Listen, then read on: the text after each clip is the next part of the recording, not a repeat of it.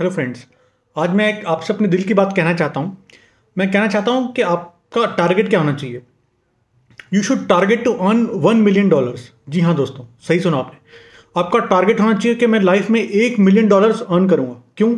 इसलिए नहीं है कि हमें पैसा चाहिए, हम लालची हैं, पैसे से ये हो जाएगा, वो हो जाएगा अयाशी हो जाएगी, ज़रूरतें पूरी हो जाएँगी लग्जरियस लाइफ हो जाएगी। नहीं, पैसे पर नज़र मत रखो। एक मिलियन डॉलर्स क्यों कमाने?